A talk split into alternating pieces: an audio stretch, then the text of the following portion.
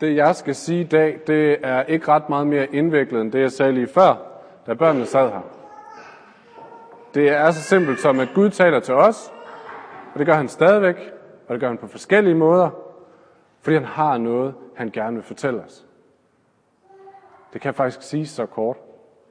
Øhm, og jeg vil næsten sige det så kort, fordi planen er, at øhm, vi vil lade, vi lader der være stillhed i dag. Øh, stillhed til, at folk kan komme op og dele, hvad Gud taler om i jeres liv nu, og det skal vi komme tilbage til. Men jeg vil alligevel lige sige et par ord mere. Jeg er uddannet teolog, så jeg kan ikke lade være. ja? Er der ikke... Øh, det, øh, øh. Åh, det er simpelthen irriterende. Det er min egen skyld, fordi jeg har glemt at unmute den. Undskyld, jeg skal ikke give skylden til andre end mig selv. Øhm, fordi vi har et sådan grundlæggende statement, eller skal vi sige Fyns valgmenighed, som, som hedder, hvad er, det, hvad er det, vi vil, hvem er det, vi er, hvad er det, vi, hvad er det, vi er her for? Og det er at høre, hvad Gud siger, og handle på det. Høre, hvad Gud siger, og handle på det. Og i det, der ligger der en overbevisning om, at Gud faktisk taler, for ellers vil vi ikke snakke om at høre, hvad Gud siger. Og det har vi en god grund til at tro, at han gør. Øhm, det siger skriften mange steder, f.eks. i Matthæus evangeliet kapitel 6, tror jeg det er.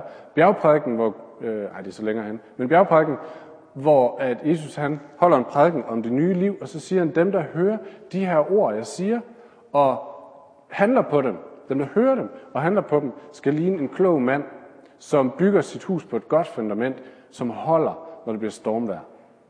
Dem, der hører mine ord og handler på dem. Og det handler selvfølgelig om de ord, han lige har talt i bjergprædiken, men det handler også bare gen- generelt om at høre hans ord, høre, hvad han siger. Et andet sted, der siger Jesus, øh, jeg er den gode hyrde, og fortæller dem det, så siger han, mine får kender min stemme. Min får, dermed men dem, som følger mig, de kender min stemme, de, de hører, hvad jeg siger, de ved, hvem der taler. Så der er god grund til at tro, at Gud øh, taler i dag til os, og at vi kan høre det. Øh, og det sidste, han siger efter, han er stået op fra de døde og far til himmels, det er, han siger til sine disciple, jeg er med jer alle dage. Og det betyder ikke bare, at han sådan mentalt er med os. Nej, det betyder, at han går med os. Eller som Bibelen siger, han bor i os, og han taler til os. Han er en del af vores liv. Han vil være en del af vores liv. Og det har I hørt alt det her. Men jeg har bare lyst til at tage det frem igen, fordi det er kernen i, hvad det vil sige at være kristen og være disciple og følge Jesus. Det er at tro på, at han taler, og at lytte efter, hvad han siger, og begynde at handle på det, og handle på det i vores liv. Derfor er det så vigtigt. Og det er så vigtigt øh, for os hver især som, som disciple. Og det er så vigtigt for os som fællesskab. Øh, ellers så minder vi lidt om en, øh, en historie, eller minder lidt om en fly, som er ude midt over Atlanten, og kaptajnen kommer igennem, det kan godt være, jeg fortalte en historie før, men jeg synes, det er en god illustration. Kaptajnen kommer igennem over højtaleranlægget og siger, jeg har en god og en dårlig nyhed. Den øh, gode nyhed er, at vi har virkelig god fart på. Det går bare, der er medvind. Den dårlige er, at øh, vores navigationssystem er gået i stykker, så vi ved sådan ikke, hvor vi er på vej hen.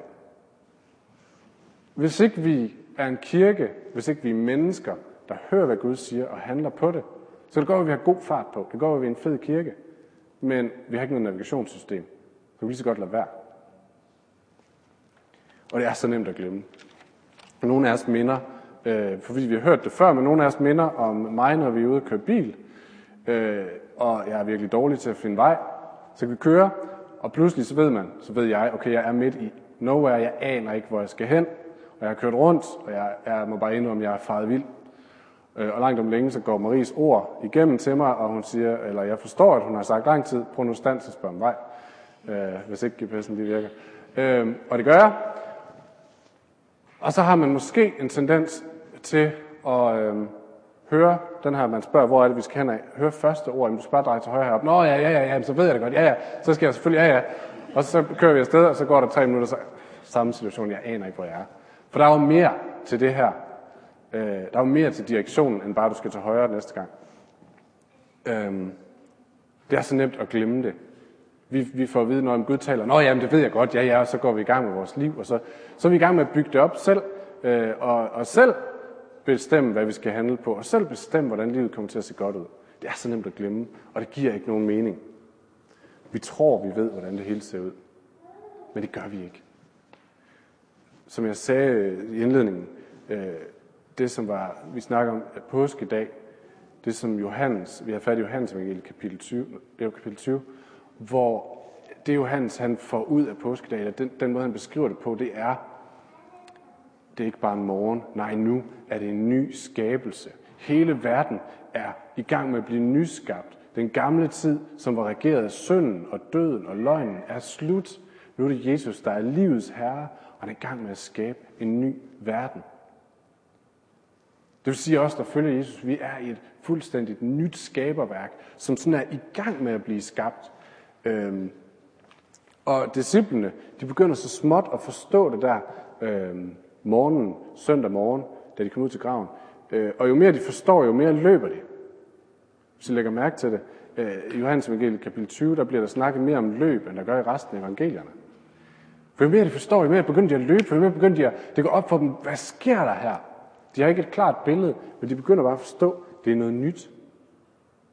Øh, og det betyder også, at det er et nyt landskab. Det er en ny verden. Vi kender den ikke.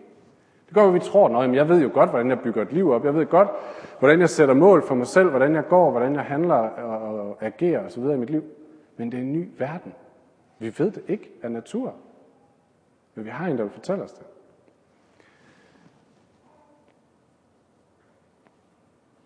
Det er lidt ligesom at, det her med at træde ud i en ny verden, et nyt skaberværk, øh, som Jesus præsenterer verden som. Det er lidt ligesom at komme tilbage til sin, sin barndomsby, efter man har været væk mange år. Det har jeg ikke prøvet, fordi mine forældre bor der nu. Men sådan jeg forestiller sig. Forestil mig, det måtte være.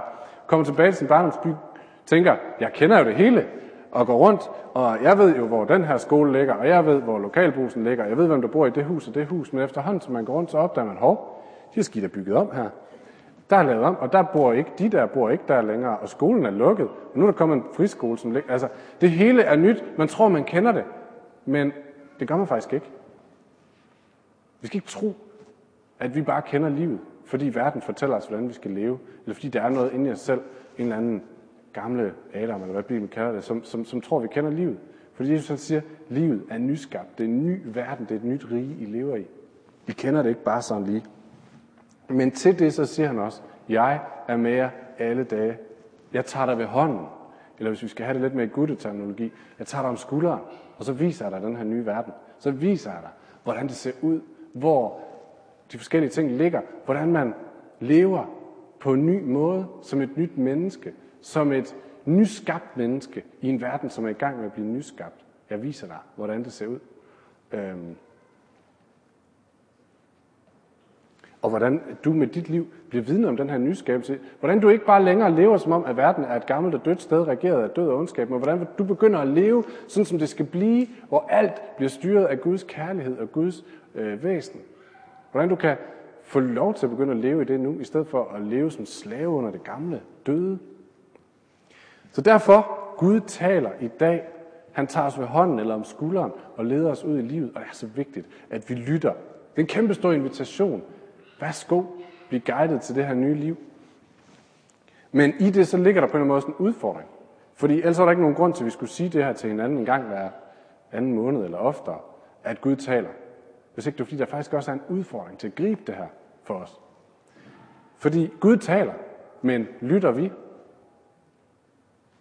Det er virkelig spørgsmålet. Lytter vi, eller går vi ud fra, at vi kender det hele ud og ind? Vi, øh, jeg vil ikke gøre det for langt, som sagt. Der er bare lige to ting, som jeg tænker er meget vigtige i det her. Det ene er, forvent, at Gud taler. Forvent, at Gud taler. Skriften lover os det, så forvent det. Det andet, vær opmærksom på, at Gud taler, og hvordan han taler. Øhm, forvent, hvis, ikke, hvis vi lever livet uden forventning om, at Gud taler, så er det lidt ligesom at være i gang med en fodboldkamp.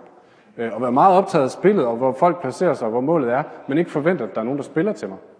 Så jeg løber rundt og er opmærksom, men hvis der pludselig kommer en spilning, så ser jeg den måske ikke, eller så falder jeg over. Jeg er nødt til at forvente, at der kommer noget, som, som giver et input til vores liv. Øh, og hvis vi lever, som om vi ikke er opmærksomme, øh, uden at være opmærksom på, hvor Gud taler, hvordan Gud taler, hvad der sker i vores liv, hvor han er i gang, på hvilken måde han taler, Så er det lidt ligesom at gå og være i forventning om spilning, men overhovedet ikke være opmærksom på, hvad der faktisk sker i spillet omkring mig. Spillet er allerede i gang. Vi skal være i forventning, og vi skal være opmærksom på, hvordan Gud taler. Nu kunne vi bruge en masse tid på at sidde og snakke to og to, eller tænke om, hvordan, øh, hvordan ser det her ud i mit liv. Men det skal vi ikke i dag. Tag det med ud i dem, vi snakker med den her slags om, jeres disciple-relationer, eller hvad man skal kalde det. Øhm, dem, som vi snakker tro og liv og så videre med. Og så snakker om, hvordan er jeg opmærksom, og hvordan forventer jeg, at Gud taler i mit liv. Øhm, fordi nu vil vi gå over til noget andet. Nu vil vi gå nemlig gå til det og sige, okay, hvis Gud taler, så taler han også til os som menighed. Vi lever som menighed på de ord, vi får. Øhm, og det er blevet meget konkret for mig, og har været lidt sådan en vandring ud i øh, tab, øh, tab af kontrol, eller hvad man skal kalde det. Øhm, fordi min erfaring er, at Gud har talt meget tydeligt til os som enhed, og taler meget tydeligt. I efteråret talte han for mig at se, eller for mange at se, om en tid med ørken, en tid med beskæring for mange, hvor det var tid til ikke at præstere en masse, men tid til at hvile, og tid til, øh, at Gud skar nogle ting væk for at få fokus på ham. Øh, og måden han fortalte det på, det var øh, igennem forskellige mennesker, som fik oplevelser eller blev mindet om skriftsteder, eller sådan forskellige ting, som spillede sammen og gav os et billede af retningen, det næste skridt. Og det samme gjorde han Øh, nu her i vinters, hvor det blev det her med, Gud træder ned i øjenhøjde, fordi han vil i kontakt med os, og han vil fortælle os, hvor meget han elsker os. Øhm, så vi lever af de ord og de billeder, som Gud giver os til at navigere ud fra, fordi vi tror på, at han gør det. Fordi vi tror på, at han vil fortælle os noget.